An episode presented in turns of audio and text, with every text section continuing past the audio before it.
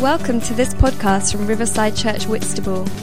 We hope you find it helpful and encouraging. If you would like to find out more information about us, why not check out our website at riversideuk.org, our Facebook page, or follow us on Twitter at Whit Riverside. Right, I think that is it. 316. Have a wonderful time. Be blessed. That's our young people going out. And I've remembered, which is always good. Oh, just to say, I haven't even mentioned, obviously, because I forgot, that about 65 of us went to wildfires, Big Church Day Out and then wildfires, and had an amazing time. You will be hearing more about it in the next couple of weeks, but it really was special. I think we're all exhausted, some, some are ill, um, but uh, it was really brilliant. And, and I camped. So there you go. Who knew? That is a sure sign of revival. You know, people look through Scripture and try and find the things that are going to tell us the Lord's coming is nearer. And if you look closely in Ezekiel, you'll find a reference to my wife camping. and when that's fulfilled, the end times are indeed drawing near. So I encourage you to get your business sorted out with God because He's not far away. Truly a miracle. We had an amazing time. It's, it's really I think sometimes Christians try and talk it up, but I think we really are in significant times. Um, uh, the church is coming together in ways that I've never seen before. The cohesion across um, just different denominations and the way people are supporting and encouraging and preferring each other. It's, it's a unique time that we're in, I think. And um, I want to encourage you that the, the reason wildfires gathered was to fan the flames of the next great awakening. That was the strapline. And um, and we, that's what we want to do. We want to really uh, not be a, um, in a period of history where we just kind of accept things as they are. We want to push into what God's got for us. Uh, and God is doing incredible things on the face of the earth, and we get to be part of that. And so, whatever you need to fan the flame in your own life, I would encourage you to do it. You know, how, what would it take to fan the flame in your own life, to, to rekindle passion in your own life for God and all that's happening? Because these are really significant times. So we're going to continue our Living Differently series in 1 Peter. Um, for the wildfires, guys, I'm sorry I did continue this last week, so you're now behind. You will need to catch up, and you will need to listen on the podcast. Anybody who was here last week, can you help them and help me, encourage me? Um, can you remember the four elements we talked about that we need when we're living differently? At, at the wow, here we go. Anybody living good lives? Yes, very good. Suffering lives, very good. Submitted lives, brilliantly. One more. I'll give you a clue. There you go.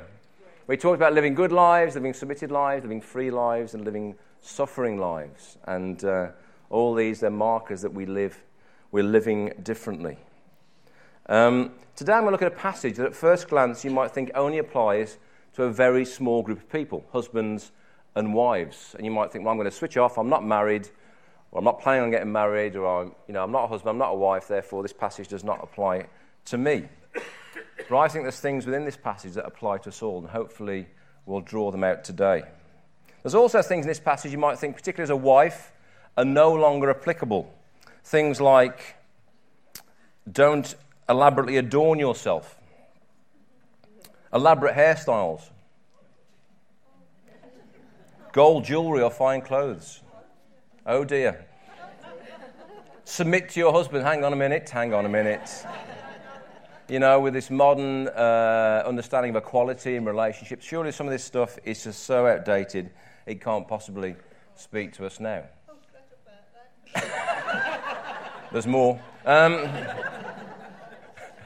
but I want us to look into this passage today in kind of a deeper way because the stuff in here that applies to everybody, whether you're a husband or a wife, you're single, you're young, you're old. There's princi- there are principles in this passage that apply to everyone. Well, hopefully, we're going to draw them out.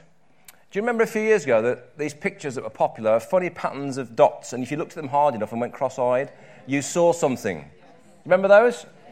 They were called autostereograms. Um, here's one. Right, okay, so what are you seeing?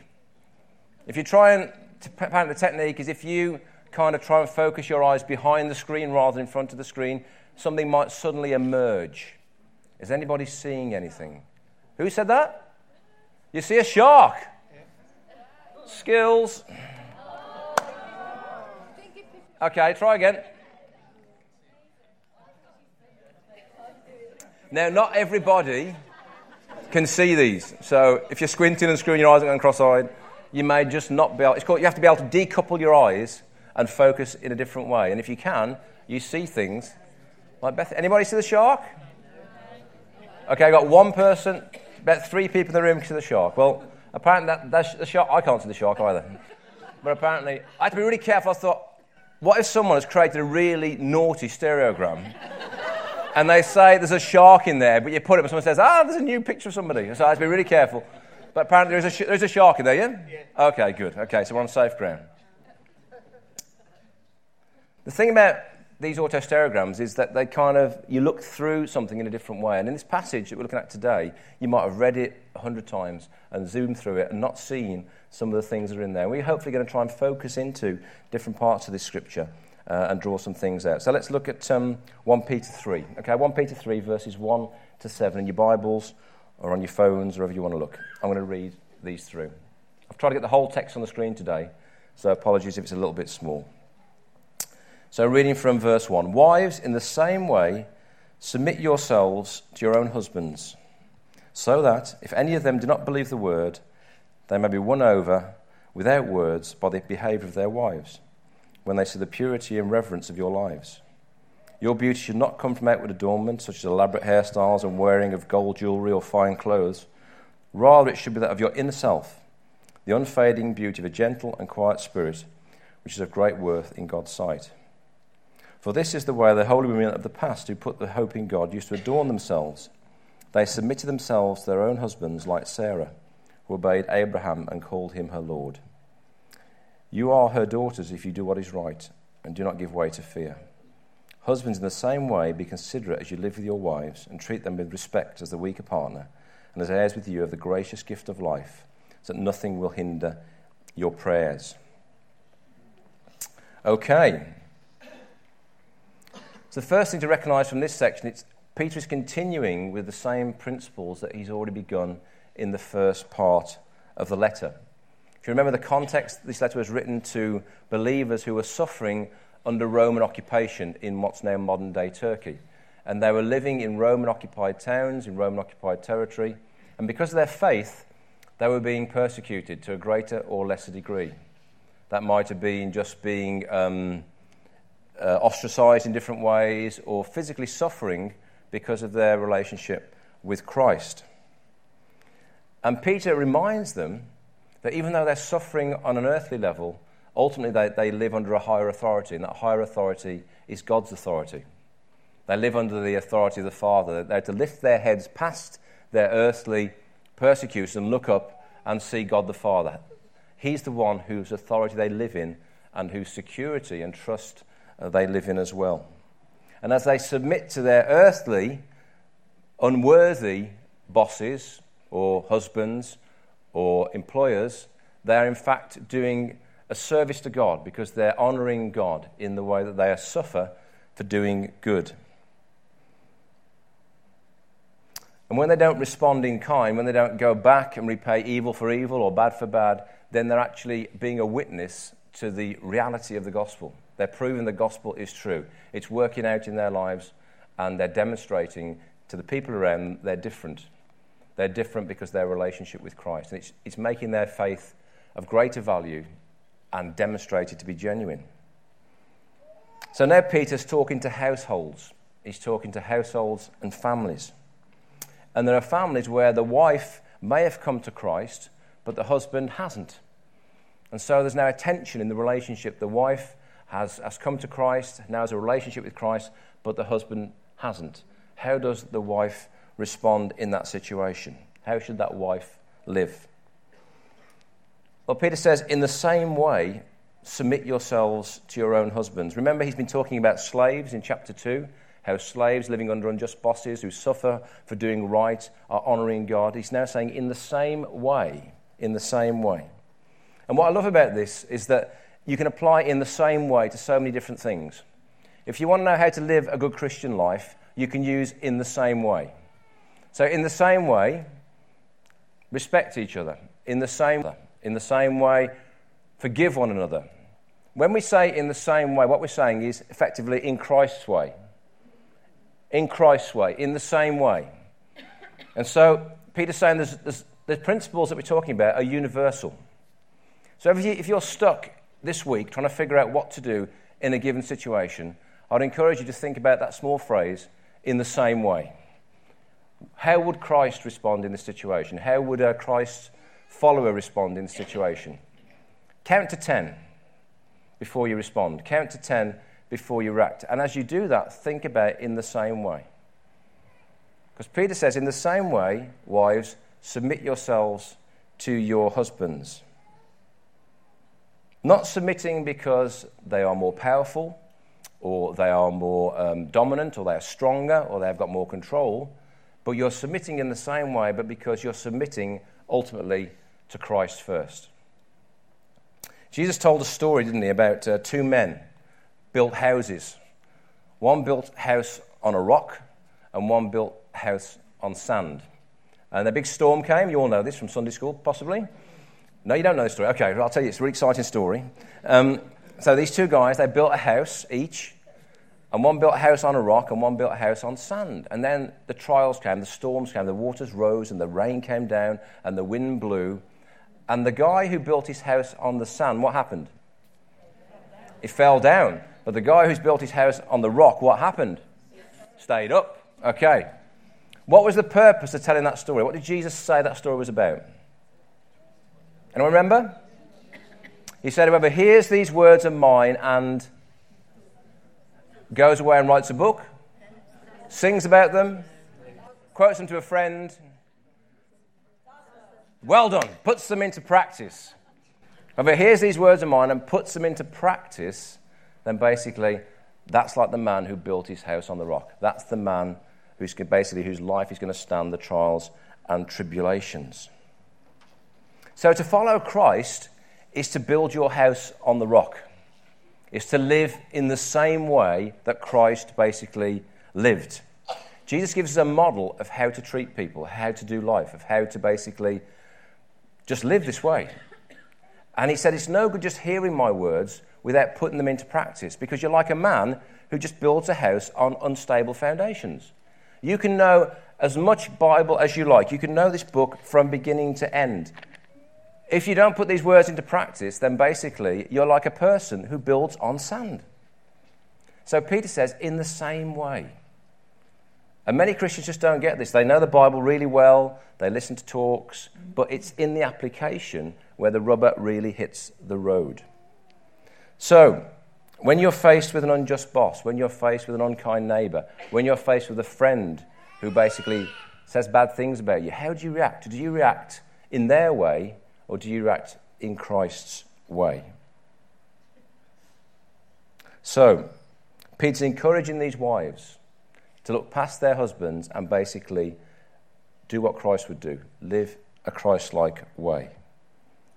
And he says, if you do this, something amazing might happen.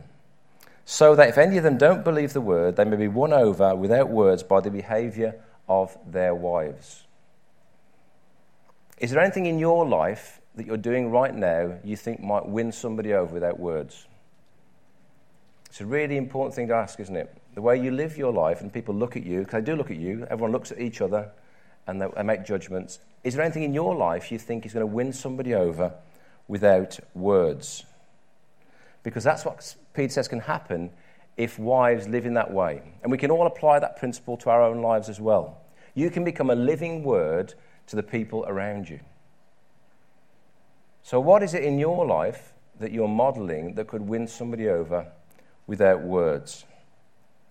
It can be really tough for Christian wives living in households where their husbands aren't believers because their husbands can just be ambivalent, they can just be, or they can be controlling, or they can even be abusive.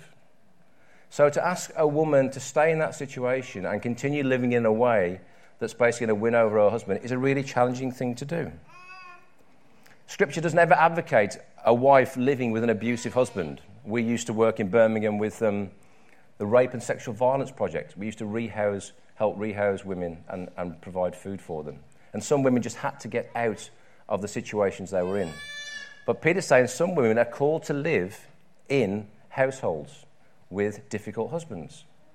And they're called to live in a way that wins others over. So think about your life.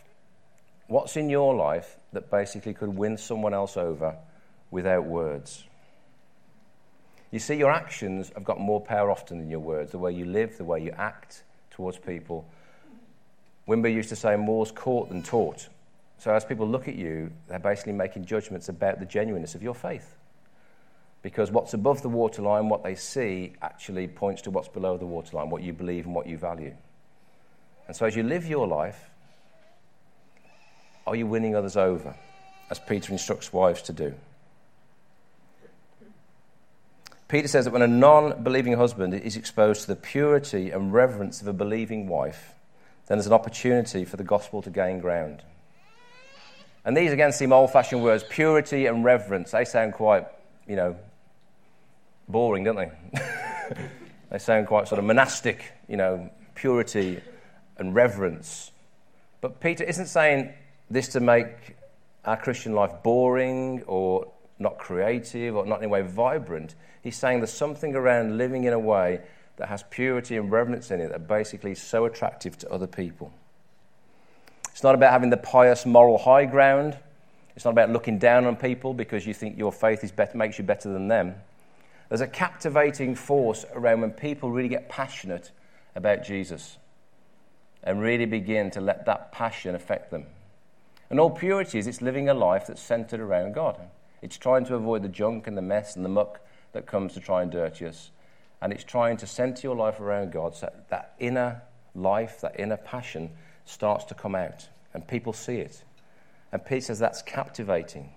That's a captivating force. And the reverence, really, in the King James, it says it's godly fear.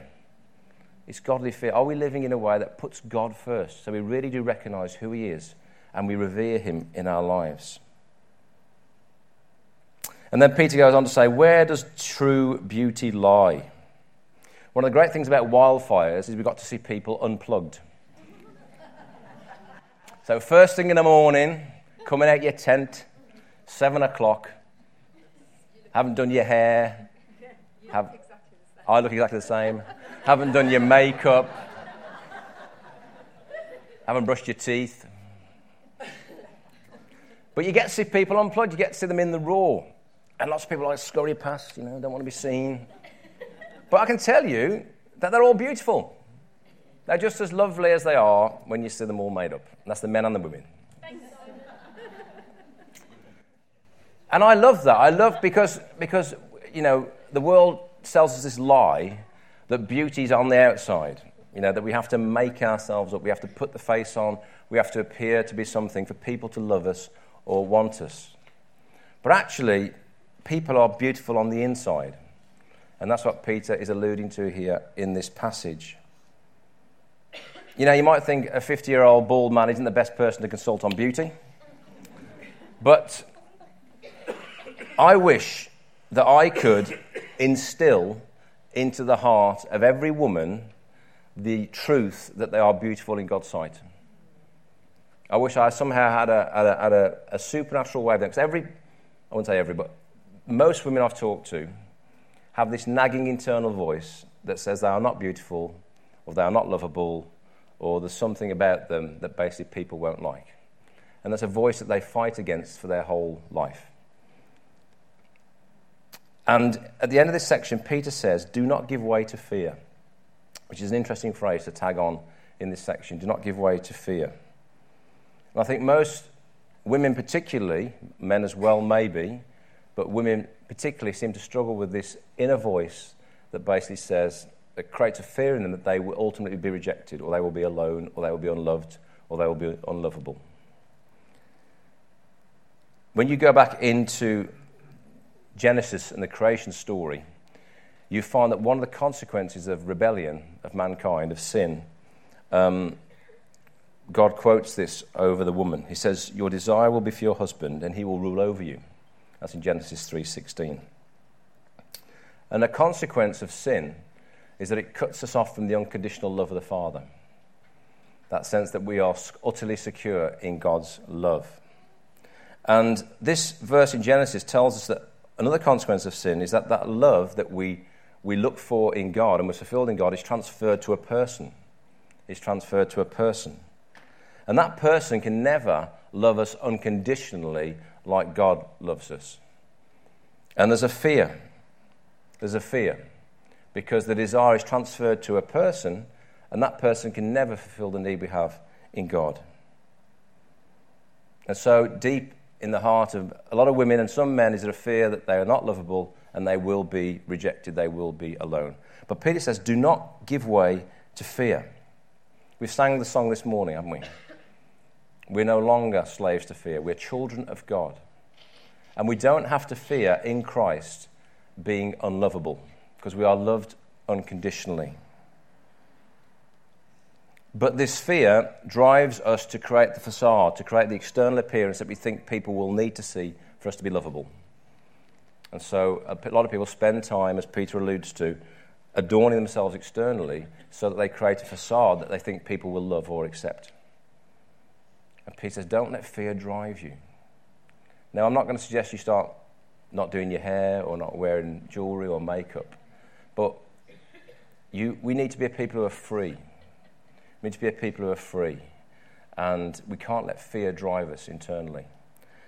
And so the issue becomes if we pay more attention to the outside than the inside, then we've got a, a kind of a cycling problem because when think about houses, most people pay more attention to the inside of their house than the outside, don't they? Maybe a lick of paint and pull the weeds on the outside, but inside, that's where the real treasure is, that's where the real attention is paid. But Christians often do the reverse. We pay a lot of attention to the outside and pay very little attention to the inside of our spiritual houses. And so we create the exterior that looks, looks right, uh, looks receivable, looks Christian, but we don't build the interior life in the same way. We, we concentrate on the external. And that's what Jesus attacked the Pharisees for. He said, You're hypocrites. You present the face, but you inside your whitewashed tombs. You're full of dead bones because inside is where the life should lie. And so, as as of Christ, the thing we should be adorning are the walls of our hearts. That's where we should be putting the treasure. That's where we should be adorning. That's where we should be putting all the decoration on the walls of our hearts. And what happens when you do that, something amazing happens, is that the light inside starts to shine out. The light inside you starts to shine out. I want to show you a picture of somebody. This is Father Raniero Cantalamessa. He's been the, um, the preacher to the Pope since 1980. What do you see when you look at him?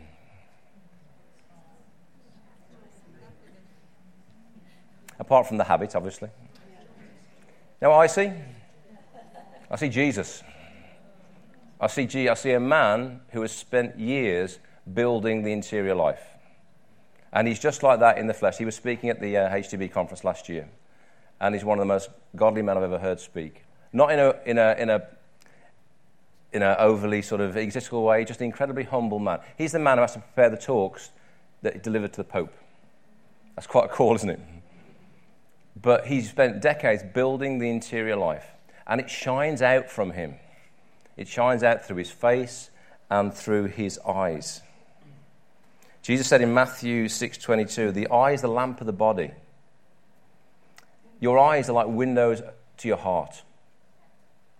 And when you build the interior life and when you adorn the walls of your heart, then that begins to shine out through your face, begins to shine out through your eyes. If you want to see where someone's spirituality is at, have a look at their eyes. What are you seeing in there? You know, is it the lamp of the body? Or is what's inside shining out through them?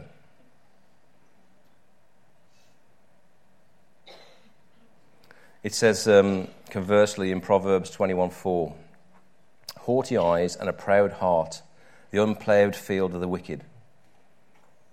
So if our eyes are critical eyes, or our eyes are proud eyes, or our eyes are judgmental eyes, and our hearts, we haven't been building the interior life, we haven't been um, adorning the walls of our heart, then our eyes equally can be very different eyes. That can be judgmental eyes, that can be eyes that are haughty. That means proud. You know, you look down on people. And Jesus said, This is the, un- the unplowed field of the wicked. Our hearts are like unturned soil because we haven't allowed God to really get in and change us. So, true beauty, Peter would say, comes on the inside. It's on the inside as we build the interior life. The unfading beauty of a gentle and quiet spirit, which is of great worth in God's sight. So, literally, Peter is saying, make up the face of your heart. Yes, put your lippy on, all that sort of stuff, guys, girls, whatever you want to do. But make up the face of your heart. Spend time there um, adorning that because that will change the external as well because the light of God will shine out from you. It says in Matthew 6 when you go into the quiet place and you pray to God, then it will be manifestly known that other people, you know, he said the Father will reward you. And the word there means manifestly reward you. It means literally just shine. So if you go into the secret place regularly with God, when you come out, you literally will shine. You will shine God. And so um, it's the secret place, it's the inner place that Peter asks us to focus in on. Build the interior life. Be considerate. Be consider- husbands, be in the same way, be considerate your, as you live with your wives. Christian community requires consideration, guys. It requires us all to be considerate. Consideration simply means think about someone else first.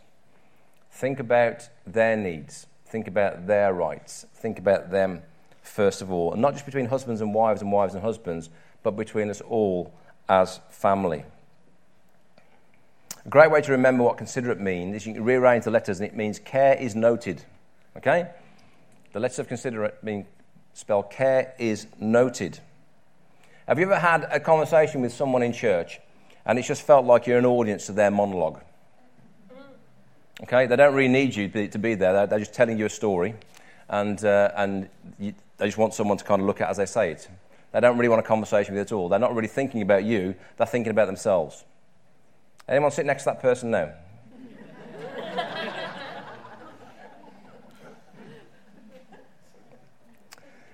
Being considerate means that you are thinking about the other person first. You're thinking about them first. You're thinking about their needs and their rights. You've probably all heard the phrase familiarity breeds contempt, yeah? What does it mean? It means that as something gets familiar with you, you kind of stop caring about it, you kind of stop honoring it. You stop treating that thing or that person as well as you should. I think the problem is not familiarity, but it's the culture or climate that we create when we're around people regularly. So we might start to play a bit fast and loose with our language. We might start to, might start to be critical, we might start to be negative, we might start to be judgmental.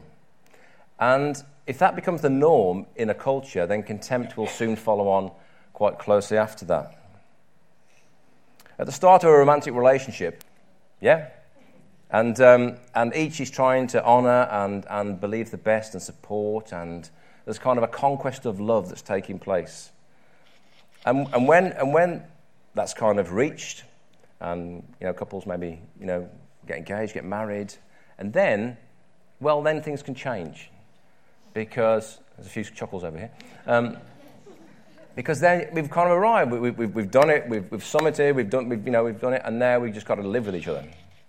Okay, and that's when things can change. That's when consideration can drop away because we're no longer kind of chasing and hoping for.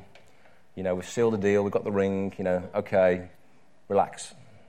And that's where things can change and grow cold in a relationship. And that's where people can start thinking about themselves first rather than their partner first.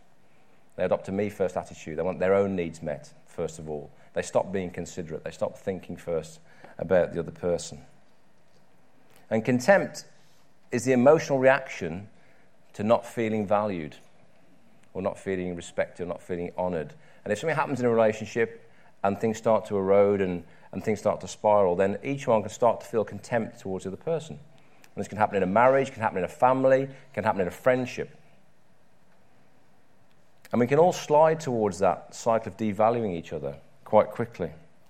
One withdraws, another withdraws, another withdraws, another withdraws. And before we know where we are, we've made massive withdrawals in a relationship. You know, Christ, couples don't start out wanting to get divorced. But as these debits are made over time, then contempt can set in and divorce is the only solution. But for Christian community to thrive anywhere, we need to be considerate people. We need to be respectful people.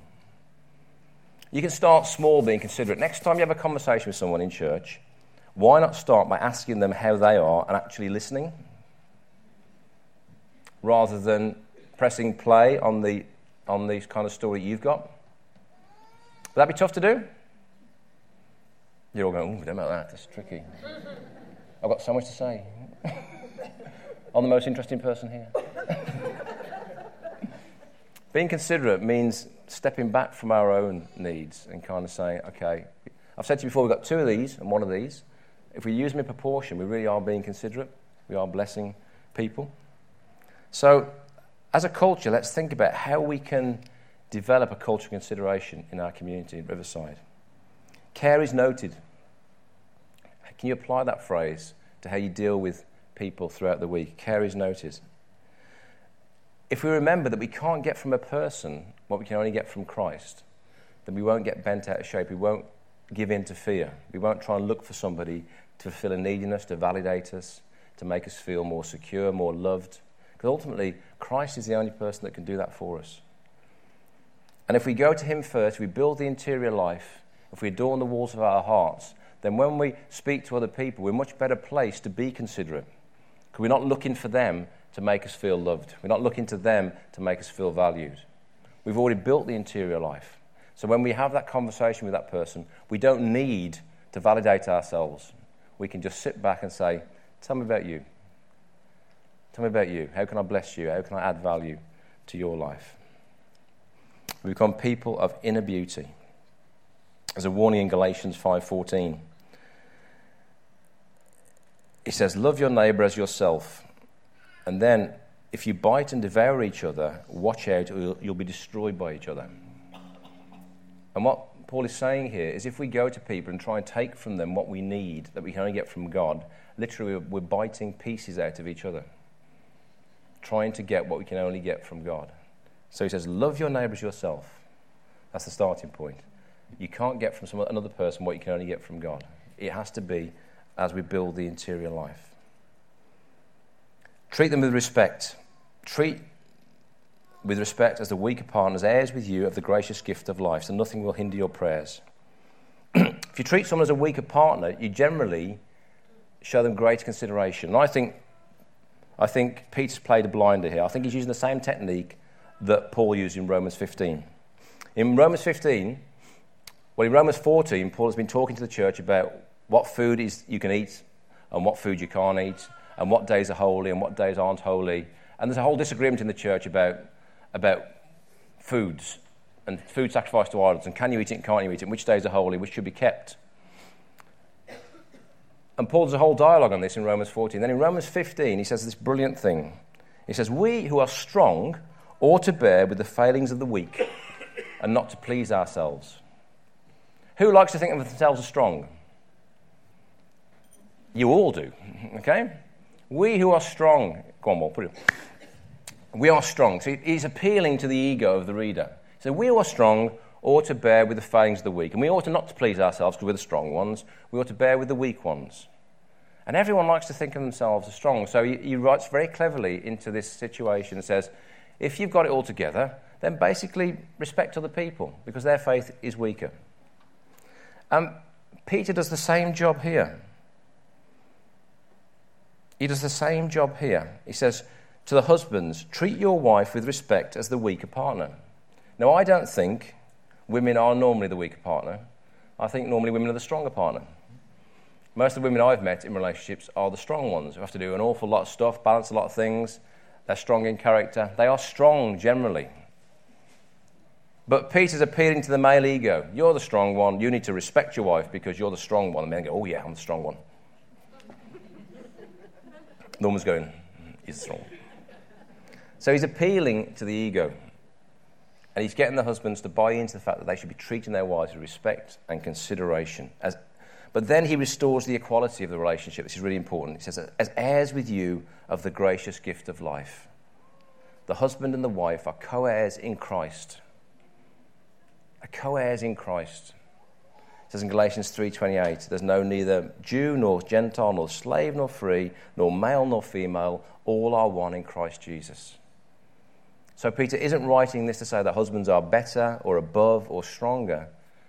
He's saying we're co-heirs with Christ. He's restoring the parity there. And just quickly, finishing off, so that nothing will hinder your prayers. Guys, we're great compartmentalizers, aren't we? We love to put things in boxes, in silos. Anybody? It's funny having half the congregation leave, but you're still talking, but never mind. we love to put things in boxes, men. We love to put things in silos. We love to, um, we can have an argument with our wives, and we can come to church and raise our hands in the air like we don't care, and we can just worship, can't we? Anyone done that? Wow, only me. No one else had an argument with your wife coming to church. Thank you, Adam. But we compartmentalize. We go, okay, I'm just going to put that in a box, I'm going to crack on. But Peter says it doesn't work. Compartmentalization doesn't actually work. Even though we think we've got it in a box or a silo, it doesn't work because what happens in one part of our life spills over and affects another part of our life. The Titanic was supposed to be unsinkable, wasn't it? It was an unsinkable ship that sank on its maiden voyage, hit an iceberg. And the reason the Titanic was supposed to be unsinkable was because it had 16 watertight compartments in its hull. So the idea was if one compartment got breached, then the water would be contained in that part of the ship and the ship wouldn't take on more water and wouldn't sink. When it hit the iceberg, it put a 300 foot gash in the side of the ship, and six of the watertight compartments began to flood. That's okay, as another 10, the ship should be safe. The problem with the watertight compartments was they didn't go all the way to the ceiling, they only went so high. There was a space. So as the ship began to take on water, it began to tip forward, and what happened? Water began to spill over from the sixth compartment into the seventh compartment, and then into the eighth compartment. And effectively, the ship just basically went nose down, and you've all seen the film, and it sank in about two hours, 40 minutes. The unsinkable ship sank. The watertight compartments were flawed the water could flow between them. Men, you think you've got watertight compartments in place. Can I tell you, you haven't? You haven't. What happens in one part of your life does spill over into another part of your life. And that is what Peter's referring to here. You need to live your life in a way so that nothing, nothing will hinder your prayers. You can't do stuff in one part of your life and then just imagine it's not going to affect another part of your life because it will spill over. And enough of it spills over, it will eventually drown you it will sink you. And many famous Christian believers have thought they could get away with compartmentalizing one part in their life. And gradually, gradually, have taken on more water and they've ended up crashing, drowning dramatically. And so, guys, Peter says, live in a way so that nothing will hinder your prayers. Compartmentalization isn't the answer. The answer is living holistically and keeping short accounts with God and building that interior life. So, in summary, guys, I'm sorry I've gone a bit over today. I hope that something in this passage has spoken to you today. It's not just about husbands and wives, is it? It's about godly principles that we all need to apply. One of the things that was mentioned at um, Wildfires was that Pentecost fire becomes the campfire of community, which I think was a lovely phrase. So, godly fire needs to translate on the ground to the way that we relate to each other. The fire needs to go from the vertical into the horizontal and flow between us. Campfires of community. So we begin to relate to each other from the love and the passion and the fire of Jesus Christ. We get to work out this stuff here, don't we? On the ground, between each other. That's where God gets us to work it out. Our faith becomes genuine in the way that we treat each other. Paul's been, sorry, Pete's been referencing one of the most intimate relationships you can have, a marriage where husband and wife very close in relationship. But we're all called to close relationship as believers. We're all called to love each other dearly and deeply. And the crazy thing is, there's no marriage in heaven. There's no marriage in heaven. So you might think marriage is the, is the summit of Christian community, but there is no marriage in heaven. So when we get to heaven, there is still a fuller expression of Christian community There isn't marriage. And that's extraordinary. And so we get to practice that deeper level of community here in church. So I want to sum up some of the things we said today. In the same way, the way of Christ. Try and live this way this week. When you face the situation or a person or a, or a circumstance, how can I live in the same way that Christ lived? Win others without words. Try and live a life that captivates others. Let the light shine out of you. Don't just use your words to convince people, use your actions. And not only when people are looking at you, when people aren't looking at you as well. True beauty lies within. Let's focus on building that interior life, adorning the walls of our hearts first, and let His light and love shine out of us. Be considerate. What's the phrase? Care is noted. So, are we going to be considerate towards fellow believers this week, our friends, family, work colleagues? Care is noted. Write that on the wall of your heart. So when you're talking to somebody else, am I being considerate towards them? Am I building a culture of honour between us? Treat with respect. The truth is, guys, we're all weak and we're all strong, aren't we? At different times. We need each other. We need each other to cover one another and love one another and honour one another. And sometimes the strongest person can be weak and the weakest person can be strong. But in Christ, we're co heirs. And so we're called to love and support each other. So nothing will hinder our prayers. Let's try and live holistic lives in God, centered around Him.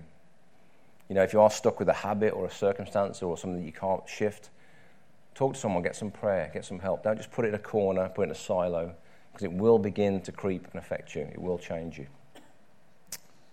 Let's stand together.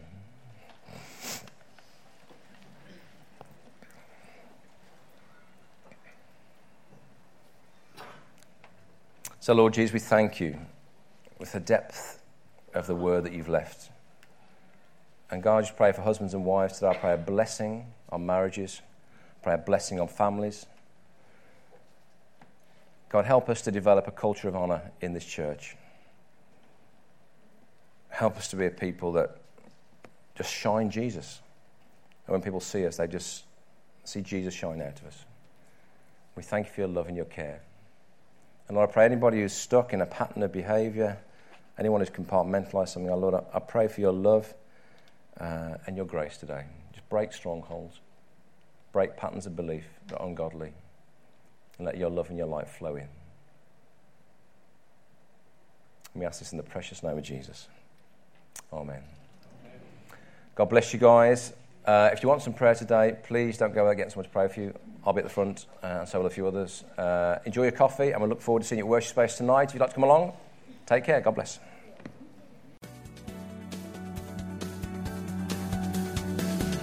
Thank you for listening. If you would like to contact us about this talk, to hear more, or to find out about Riverside Church Whitstable, then visit our website at riversideuk.org. Also, you can contact us through our Facebook page or tweet us at Whit Riverside.